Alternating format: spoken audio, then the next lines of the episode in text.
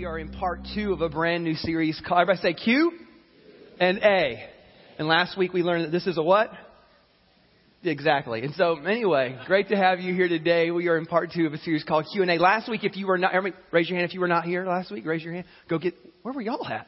What was so funny too was this place was packed out last week. So what if you'd have showed up? We'd to put more chairs.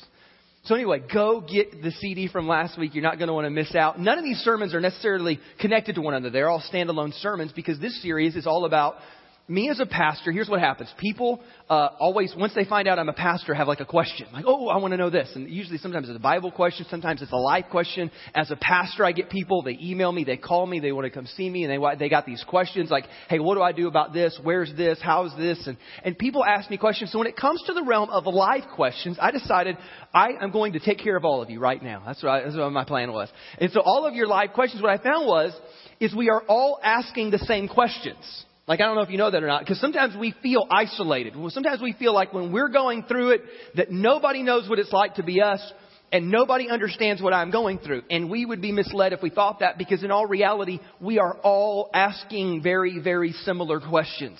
We are all, because you know why? Because we're all humans, and we all live in this kind of fallen planet, and we all deal with the same, and we all live in America, we all live in this little valley, this little area, so we're all dealing with some of the same stuff. And so I thought, what if I could take some of the some of the top questions that I get and cover them on a Sunday morning? And that's really the the, the, the whole start of what this series is. And so last week we were we were in here and we were talking about something very very specific about you know a life issue, a life question that we all deal with. How do I deal with my stress?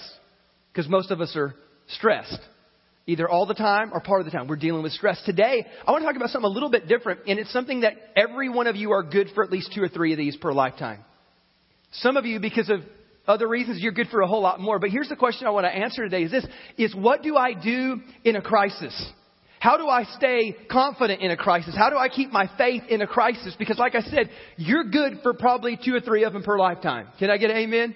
How many already got a couple under your belt so far? You got a couple crises under your belt? Yeah, yeah. How many got a lot more than that under your belt? How many you want a lot more to come?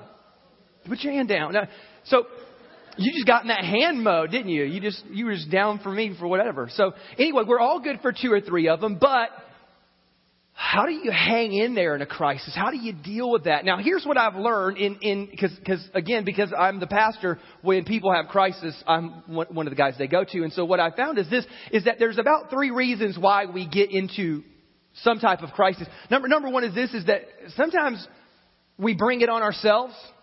Ever, those are the worst, aren't they? Because that's when not only are you dealing with crisis, but then you're kicking yourself for being the one that got you into the crisis. Sometimes there's crisis that God brings on you.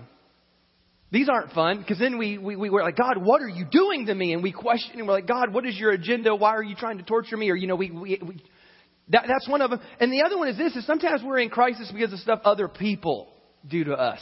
And that one brings its own issues too because then we want to get bitter at the people that brought the storms and the crisis and the issues into our life. And so today, here's what I want to do. I want to take a look at a story out of the book of Acts. Acts chapter 27. The apostle Paul, if you don't know who he was, he was, he wrote about two thirds in the New Testament. He was, uh, at first, kind of anti-Jesus, anti the Christian movement. And then he has this amazing experience with God. God changes his life and he says, man, I'm, I'm going to spend the rest of my life trying to make other people know who Jesus was. And so he becomes, in essence, like an incredible missionary. And so he has all these missionary journeys that he goes on. And for whatever reason, whenever Paul goes somewhere, it usually goes revival or riot. It's really strange. He has like a way about him. Like he would go into cities and sometimes like revival would break out and say like, and hundreds of people got saved. And then other was like, and then a mob formed and tried to kill him. And so he was, he was kind of like hit or miss sometimes with his missionary journeys. And, and because of what he was doing, doing, he eventually got into, he got put into prison.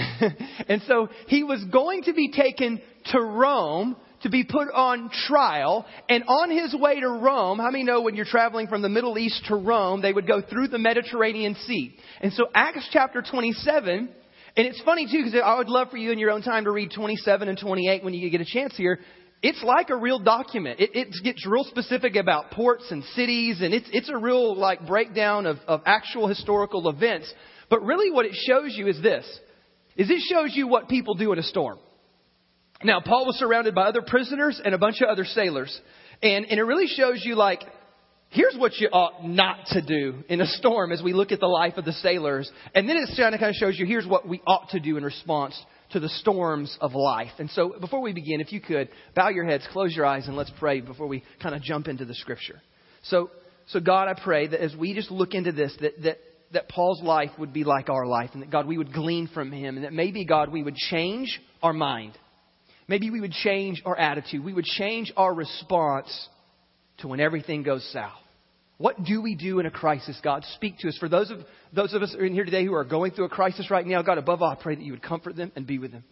And for those of us who aren't, God, teach us and guide us so that we are prepared for the next crisis to come. Lord, that is our prayer today in Jesus' name. And if you're with me, say amen. Amen. So Acts chapter 27, the Bible says in verse number 9, it says, now I'm picking up kind of in the middle of the story here. Uh, it says, much time had been lost and sailing had already become dangerous because by now it was after the Day of Atonement. All that means is this the Day of Atonement was a, a, Jewish fall festival, and so since it was fall, they were heading into the winter season where the storms were a lot worse. And so when you were a sailor, you would kind of use your calendar and you would avoid the bad seasons, just like you avoid five hour, five o'clock rush hour. You're like, you plan your day around traffic, right? Same thing. You plan your day, you plan your life around the storms. But they were running into them. So Paul warned them, said, Men, I can see that our voyage is going to be disastrous and bring great loss to ship and cargo and even to our own lives. But the centurion, instead of listening to what Paul said, followed the advice of the pilot and the owner of the ship. And since the harbor was unsuitable to winter in, the majority decided that we should sail on hoping to reach Phoenix and winter there. This was a harbor in Crete facing both southwest and northwest. I told you it's kind of a detailed description of land and cities and ports and all this stuff. It's, it's even more detailed if you read the whole thing. So verse 13 says, And when a gentle south wind began to blow, they saw their opportunity, so they weighed anchor and sailed along the shore of Crete. Now, here, here's what you need to know about these. This is the, the, the scenario that they're in. They're in a hurry. And so, how many of you know that sometimes in life, just being impatient alone gets you into a crisis? Have, have you ever done that before? Like you're quick to get married. Yeah. Uh, that ain't going to do good. Uh, you're quick to move, quick to take that new job, or quick to leave this job, or quick to go. Whenever you make moves in haste, how many know you're kind of inviting in the opportunity for crisis and storms and, and for wreckage to happen? And so, in essence, this is where these guys are. They're like, we're in a hurry. I know the weather's, let's just go for it. And because of impatience, they jump headlong into an incredible storm. As you're going to see here, it is a bad one. It, they go on to call it a nor'easter. I mean, it was just all kinds of bad. It all began because they were impatient. But really, you can see a few other things as to why. And you, you're going to recognize this. Sometimes you get into storms because you take the advice of experts. You ever done that? You ever had like now, don't get me wrong. Sometimes we, sometimes we take advice just from wrong people. Let, let me correct that out of the gate here. Be careful who you take your advice from. Because I know too many people, like I know guys, they're so dumb sometimes. They will be in an argument with their wife, leave mad, frustrated, and then go to the bar with their buddy who's been divorced five times. And then the dude's like, you know what I told my wife? You know what? You, you, ought you need to go home. You need to go tell her that. You, why are you listening to that guy? That guy doesn't have a wife. He had four of them. He ain't got none now. And like, you're going to take advice from that guy? You know, we, we don't take advice. You know, we don't take financial advice from broke people. You know what I'm saying? We don't take marriage advice. So be careful who you take your advice from. You don't want to just take advice from anybody and everybody. But, but you even have to be careful sometimes in life from taking advice from the experts. And here's what I want to say to that is, is that you need to lean on not expert opinion as much as you need to lean on wise and godly opinion. And there can be a difference sometimes. Sometimes people are just smart. Doesn't mean they have wisdom. And there is a difference between knowledge and wisdom. There, there, there's a, so, so what he did was, and when you noticed was, is that the centurion, the guy who was in charge of the whole ship, he went to the pilot, and he went to the owner, and he took their advice. And you guess what? We would think most of the time that would be really, really good, but here's why they were wrong in this instant. It's because the man of God had already told them, hey guys, I'm not feeling good about this. God has said, God has spoken, and I'm telling you, uh, the ship, the cargo, your life, it's all on the line if we keep moving ahead like this. And so whenever we are basically pushing back against godly counsel or godly principle for the sake of expert opinion, You're inviting danger. Let me, let me put it like this. The Bible says that it is the fear of the Lord that is the beginning of wisdom. So, like, when we're looking at wisdom, we're, we're not looking at, again, at just knowledge. We're looking at something a little bit different. Wisdom is kind of, kind of, uh, uh it has, it goes beyond just knowledge. How I many know knowledge is information? Wisdom is knowing when to, knowing what to do, knowing when to do it, and knowing how to do it. Does, does that make sense? and being led by the Holy Spirit, having biblical counsel surrounding him. That's where you really dive into the idea of wisdom here. It comes from people who have that godly connection. And they basically said, we don't really care what the godly guy says, we'll just go with the, the other guy. And they, but see, what's funny is this, is they already knew it was bad season.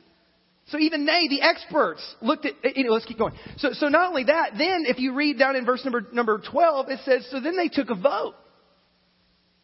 So the second reason many times we get into it is we go with what the majority says. Let me help you out quick here. The majority is wrong many times. I mean, there's a, look, when, when you look at like polls and you look at like, hey, look at this many number of Americans are, look, most Americans are in debt. That doesn't mean that, the, you know, let's do what the majority's doing. Does that make sense? Many people, like in the Bible even, you find this idea. You, you, like, like when the Israelites got out of Egypt, they got into the desert, they took a vote. You know what the vote was? Let's go back to slavery. And then Moses is like, no, you are being dumb. Let's keep going. And so then they get to the promised land. He puts together 12 guys representing each of the 12 tribes of Israel. He says, y'all go check out the land and tell me what you see. And they come back. And 10 of them are like, man, it's scary up in there. We can't go. And two of them are like, nah, we can do it. You know, so, so the majority sometimes is wrong. Sometimes, here's why the majority is wrong sometimes, is because sometimes when you talk about a culture, a culture is, is the idea of this is that there's something in the water that we have bought into certain ideas as a culture and we have normalized bad behavior. We have normalized sin. We have normalized things that God would never be okay with. But because a culture is drinking the Kool-Aid, it's in the water, it's in everybody's mind, I get up and say something that's so, uh, so counterculture and you're like, but Todd, that doesn't make any sense. I know it doesn't make sense. It's because you've normalized something. You've taken something that's not necessarily godly and you said, well, because everybody else doesn't, because culture doesn't, that's just the way it ought to be, and we throw out the Bible. And we throw out God. So sometimes be careful. Just because the majority is going that way doesn't mean that you need to go that way. And, and then lastly is this, is sometimes you get wrong guidance from, from seemingly good circumstances. Like, here's what they did. Now, I'll reread the verse in case you, you missed it. It says, When a gentle south wind began to blow, they saw their opportunity. Okay, so Paul said no, and they knew the weather season was going to be bad, right? Oh, but look, there's a gentle wind. Let's go. Sometimes, and you know what I'm talking about here. Have you ever had all the circumstances line up to where you're like, this has got to be, this is a sign. And you believed it was a sign. Like some, I'm gonna make fun of some people here. So like, so like, I know people that go like overboard. It's almost like, it's like, you know, like, like you know, like, dude, I met a girl named Sheila. You're like, wow, like, tell me, she's the one. Why, how do you, why do you think she's the one? Well, dude, I was eating my alphabet cereal in the morning, and my first bite came up, and Sheila was in the spoon. And, and then, and then I was watching a TV show, and, and, and the girl's name was Sheila.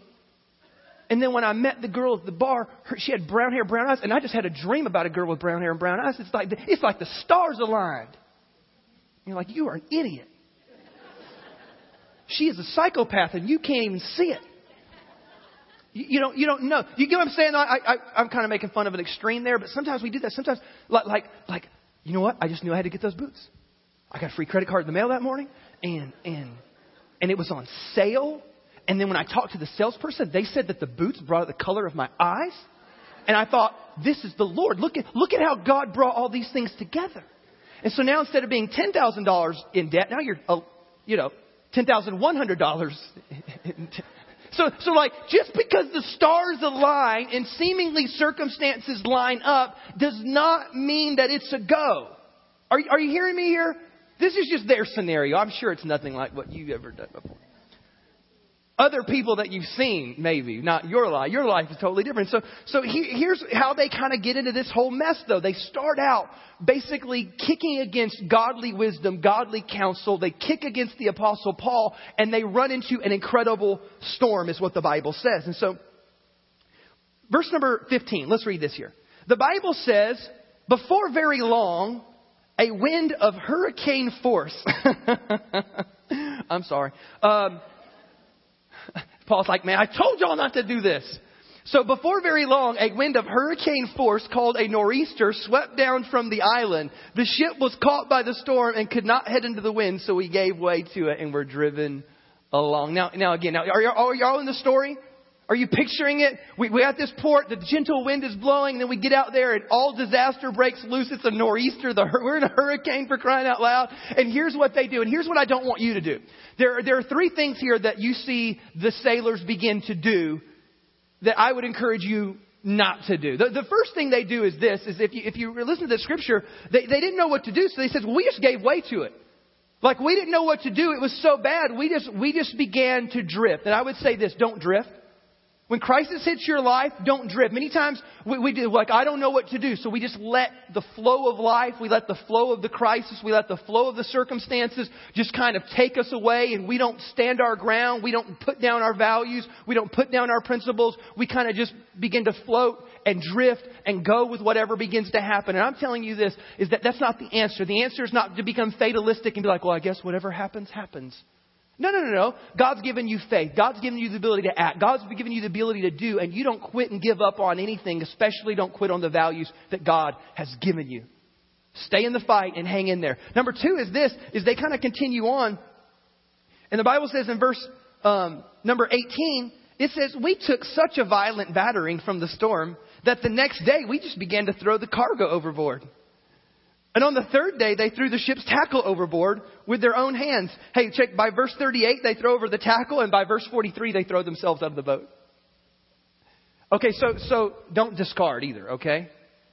Don't discard. Don't throw everything away in the middle of a crisis. I've seen this happen before. I've seen people and families in particular. The family goes through crisis, and because the crisis is so hard to handle, the family splits. You ever seen that one before? The marriage splits. It, it, like we begin to throw everything away. Sometimes life gets so hard that we think the best solution is just to run or, to run away. And many times I've seen this in family dynamics and relational dynamics. And here, here's the problem: wherever you go, there you are. Like sometimes the crisis we were talking about, the crisis is the crisis that we cause ourselves. You ever done that one before? But let me give you an example. Like, like I know, I know certain people. Again, it's, I don't know why we're talking about marriage so much today, but like been married multiple times. And when you talk about why why they've gone through such a hard time in their marriages, it's always the other person's fault. Have you ever noticed that when you talk to them? That it's always so. But but when you hear the story, you begin to see all these common factors and common denominators. That when it got tough, they bailed, and they thought it was the other person's fault. But the only common denominator to all three divorces is you. it, it was, so, so just because you ran away and you thought you would just throw everything else away, you just began to repeat the same cycles. Does that make sense? And so I'm just saying be careful. Don't do what the sailors do and become fatalistic. Just quit and start to throw everything away like that. Hang in there. And we're going to see why in just a second. The third thing they did, which was I get, I, I understand this one. Of all the ones, this is the one that makes the most sense to me. I think I would have done this one too, and you're going to find out why. Listen to this. Verse number 20. The Bible says, So when neither sun nor stars appeared for many days. By the way, it goes on to say it was 14 days. Can you imagine being on a boat, and you haven't seen the stars of the sun in 14 days? So it says, when neither sun nor stars appeared for many days, and the storm continued raging, meaning it wasn't like just sprinkling outside. No, it's raging. He said, We just finally gave up all hope. Now, I don't know about you, but I'd probably do that too. So, the last thing I would tell you not to do, though, even though we'd probably all fall into this, is don't despair. Don't just throw in the towel and give up all hope. Have you ever had life hit you so hard that you thought, I just don't even have the will to live anymore? That's them. Now, I, I don't know about you. The reason why I, I get this, though, is because the ocean is awful to me. I am not friends with the ocean. The ocean is not friends with me. I had a trip not too long ago. It was probably about a year ago. I went out on a boat. I'd been on this fishing, this exact same fishing trip before. It was a trip we would go out of uh, out of the north and we'd go out through the bay and we head out into the ocean. It was this fishing trip. And the first time I went on this fishing trip, it was kind of cool. It was fun. It was it was pretty easy. Uh, the second time I took the trip, the, the, the, the ocean was angry that day. And I remember going out and, and, and, and they're all passing out Dramamine. I'm like, no, no, I'm good, man. Stomach full of steel here. Fine. But that day was different. it was a very rocky day on the ocean that day. It was cloudy and rocky, and and and then and then it, what made it worse was this: is that we went out far the first time, but the second time we went out that far, I'm like, hey, this is where we fished last time, and then we went another 45 minutes. So my stomach, oh my God.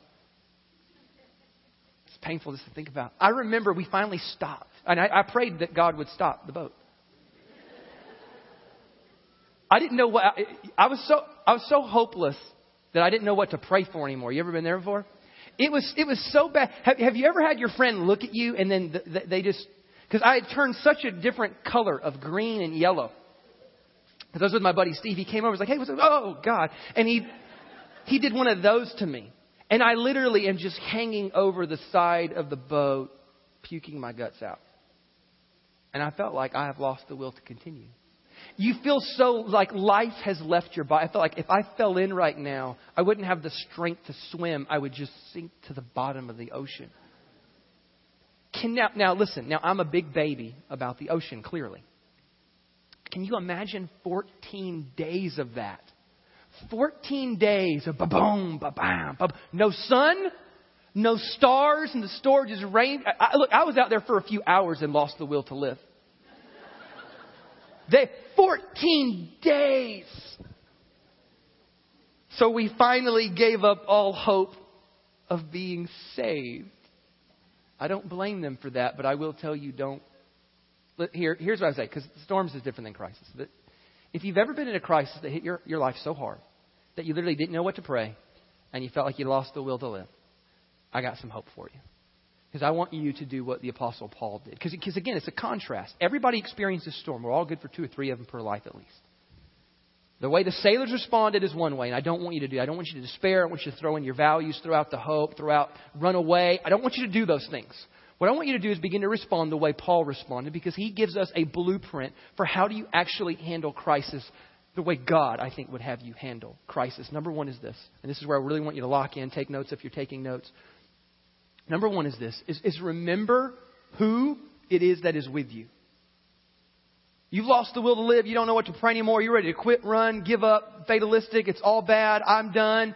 Remember, just, just, this will be the only hope that you have to start with. Just remember who is with you. Because this is what Paul does. He begins to say this. This is verse 23. The Bible says, last night, an angel of the God to whom I belong. I love that. It's not just, hey, I had a, I had a messenger from God. He goes, no, no, an angel from the God to whom I belong. In case you didn't know, I'm His.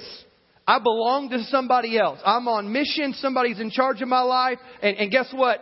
I've got a mission. I've got something going on. I've got somebody looking out over me. This is the God to whom I belong and whom I serve, and this angel stood beside me. And so this is the idea I want you to get, is that Paul knew very well that he was not alone in this situation.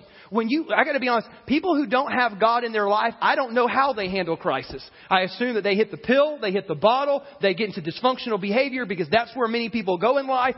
But for me, we have certain anchors, and our anchor begins with the presence of God and knowing that God is with us and hanging on to that anchor knowing that that is the stabilizing force of my life. That come hell or high water, I don't care how bad it is or how much you don't like me or how bad you treat me or how this much stuff falls apart, I at least know that I am not alone in this life.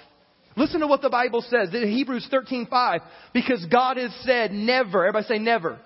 Never will I leave you and never will I forsake you. Matthew 28:20 and surely I am with you always to the very end of the age. John 14, 16, and I will give you another advocate to help you who will be with you forever. I mean, I could go on about this. God is with you. And when you lose sight of who is with, because here's the deal. Many times in the middle of a crisis, it's easy just to focus on the storm. It's easy to focus on 14 days of hell on earth, and I don't know that I'm going to make it anymore, and to lose sight of the fact that God has never left you. Just because you cannot see God does not mean that He is not there. And when we begin to look at nothing but our circumstances or do, do, nothing but look at the pain, we will lose sight of the fact that God is right there with us even in the midst of our pain. Number two is this, is, is remember where you're going. Like in the realm of like purpose. Like in the realm of like every believer should have a sense of destiny. Every believer should have a sense of mission. If you don't, then, then you need to ask God. You need to figure out what that is because Paul knew what that was. He was a missionary. So he knew he had a sense of purpose. Like God had already told him, Paul, you're going to Rome. Okay. That means I can't die here then. You got something to do in me and with me and through me, and you said I was going to get to Rome, so if you said I'm going to get to Rome, I'm going to die in the Mediterranean. Listen to this. The Bible says, this is what the angel said, Do not be afraid, Paul. You must stand trial before Caesar, and God has graciously given you the lives of all who sail with you. So God shows up with a messenger, and God shows up with a message. Say, look, not only am I with you, I, I, got something for you to do. I got places for you to be. I got things for you to go and accomplish. Like there, there, there's more stuff going on. As a matter of fact, by the time you get into the next chapter, I'm going to give. Hey, I'm going to give you this, this story. This is Paul lives. Okay, spoiler alert. Paul lived. So by chapter 28, just a few verses later, what they end up doing is, is they end up kind of like running into an island. It ended up being the island of Malta. And the Bible says that Paul ended up praying for the daughter of the chief who ran the island, and, and they got healed. And then all of a sudden, other people that were sick on the island were brought to Paul, and Paul starts praying and healing other people. And he stays there three months with those people, sharing the gospel with those people. There's something you got to do. As a matter of fact, when I, uh, and I wonder if people get weird when I do this, but sometimes when I pray for people who are in the hospital, I pray for sick people, I say, hey, look, as long as God, you have purpose left in this body, we need this body to work. And so, God, we need you to heal this body. You know what? Because if you've got something to do, and if you've got an assignment, and if you've got a mission, and you're on that mission, I'm telling you what, you will get to where God said you were going to be. Does that make sense? Number three is this remember God's promises. Remember God's promises. Verse 25 says this, so keep up your courage. Buck up, little buckaroo. Keep your courage, for I have faith in God, even though you don't, by the way. I have faith in God that it will happen just as He was told me. It's going to happen. Here, here's what you need to know. And, everybody say, everybody say, for every problem, there's a promise. One more time. For every problem, there's a promise. There's a promise. And many of us don't know what those promises are because our Bible collects dust and it's, it's, it sits in our nightstand or we maybe think about it on Sunday mornings. I'm telling you, for every problem, there's a promise. And many of us in life, we're struggling because we go through these crises in life and we have no idea what we lean on. God, what, what, did, what did you say? What should I do? What, what are you actually wanting to say to me? Can I just help you out?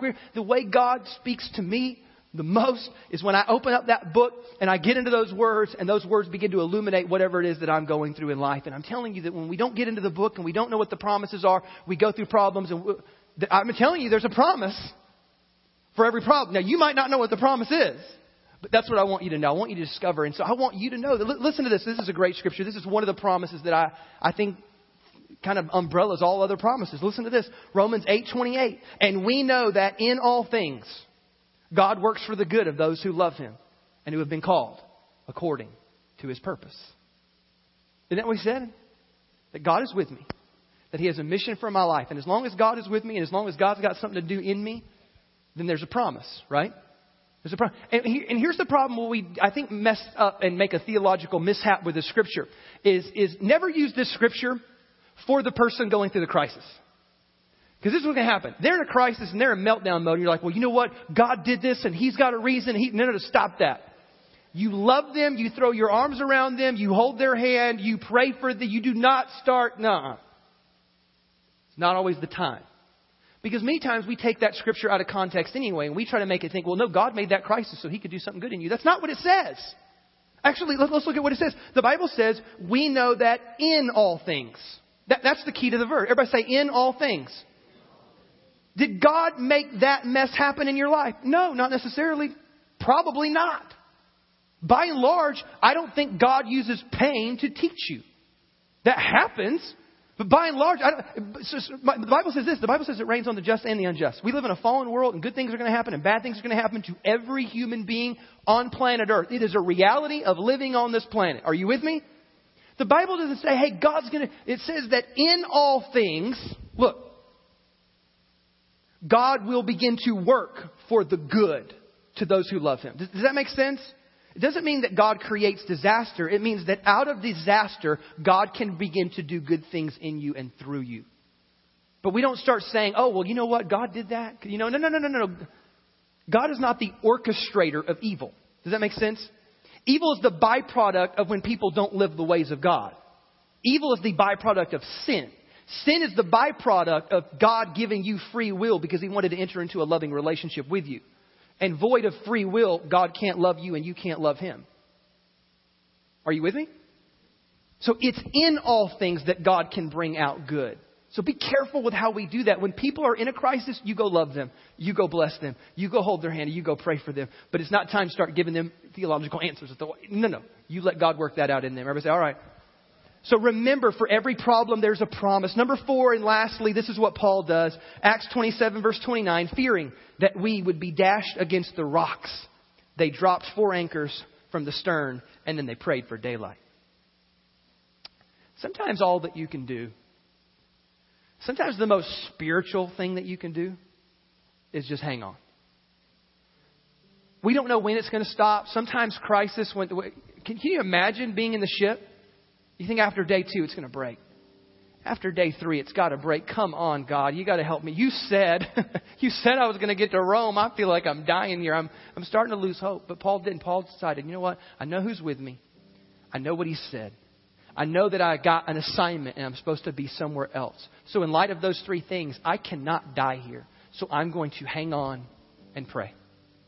And sometimes the most spiritual thing that you can do is just hang on and pray. There's nothing more deep than that. It's just hang on and pray. Sometimes those storms, and if you've ever been through one, you know sometimes they last for a few days, sometimes they last longer. I don't care how long it lasts, remember that God is with you, that you still have something to do that there's still a promise to hang on. And then that's why we kick in and we say, we're just going to pray till daylight. Because in prayer, we will begin to remind ourselves that God is with us. We'll begin to remind ourselves of the promises that He's given us. And in prayer, God will begin to speak to us, to encourage us, to lift us up, to comfort us. But if we do what the sailors did, just throw, hey, you know what? We're going to throw prayer overboard. We're going to throw faith overboard. I'm going to quit. I'm going to give up. God said, but He was wrong, and I don't even know that I believe in Him. You start throwing everything out the window. How many seen people go through that? They go through that crisis and they go through that, that storm of life, and then all of a sudden faith just begins to go out the window. I want you to know, I want you to hang in there.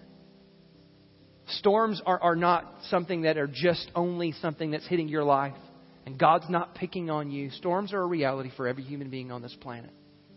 Sailors respond one way, apostles respond the other way. I want you to respond like the Apostle Paul. I want you to know you can hang in there. I want you to know above all that God loves you and that He is with you that God is not absent and void of pain himself. Sometimes we think that. We think God's so big that he wouldn't know and he wouldn't understand. I want you to know that God knows exactly what pain is. You know, the Bible says that God's been divorced. It talks about him and the nation of Israel and their idolatry and their rebellion. It said, and God was divorced. You think God's never been through a divorce? You're wrong. You think God's never ever experienced rejection or pain or loss? God gave up his only son so that you might have life. He knows exactly what it is to lose his own son some people say it's the worst pain you can ever go through. It's one thing to bury your parents, it's a totally different thing to bury your children. God knows what that's like. I want you to know that God is not absent of pain himself. And the pursuit of life is not to avoid pain, the pursuit of life is to know God.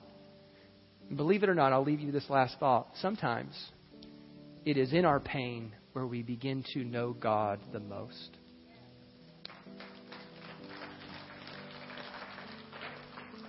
What I would encourage you to do is invite God into the pain and invite God into the storm and invite God into the crisis. Could you bow your heads and close your eyes with me? Father, I pray for every person here within the sound of my voice, God, no matter what it is that they're going through. God, for those, and you know what? Let, us just do this real quick here with your, with your head bowed and your eye closed. If you're in here today and say, Todd, I'm in the midst of a crisis, would you pray for me? Just slip your hand up in the air. Say, I'm in the midst of a crisis. This, hell's breaking loose and it's not good and it's kind of going south and I feel like I'm being tossed around and yeah, yeah, yeah, that's you. For those, God, I pray for those that have their hand raised, God, that they would just sense an extra measure of grace and mercy and strength that comes from your presence, God. I pray above all that they would know who you are. They, they would sense your presence, even in the midst of the pain, even in the midst of the confusion. They would sense, God, you are with me. God, I pray that you begin to speak promises to them that, Lord God, as they know you and pursue you, God, that they would discover and begin to lean on the promises. That, God, that they would be focused not just on the pain, but maybe, maybe, maybe, God, there's a purpose that you have. It could be right now, it could be for something down the road that God, you might begin to reveal that to them. But above all, I pray that they would hold on to you and they'd pray for daylight. And so, God, I pray for everybody here. God, if we're not in a crisis, we might have one. I hope we don't. But if it does, God, we will be prepared. If it does, we will be ready. We're not going to throw everything out the door. We will pray for daylight. We will hold on to you. So, Father, we pray that you would help us as God, you walk with us through the storm, Lord. We pray these things in Jesus' name. And we all said, Amen. Can we give the Lord a big hand clap this morning?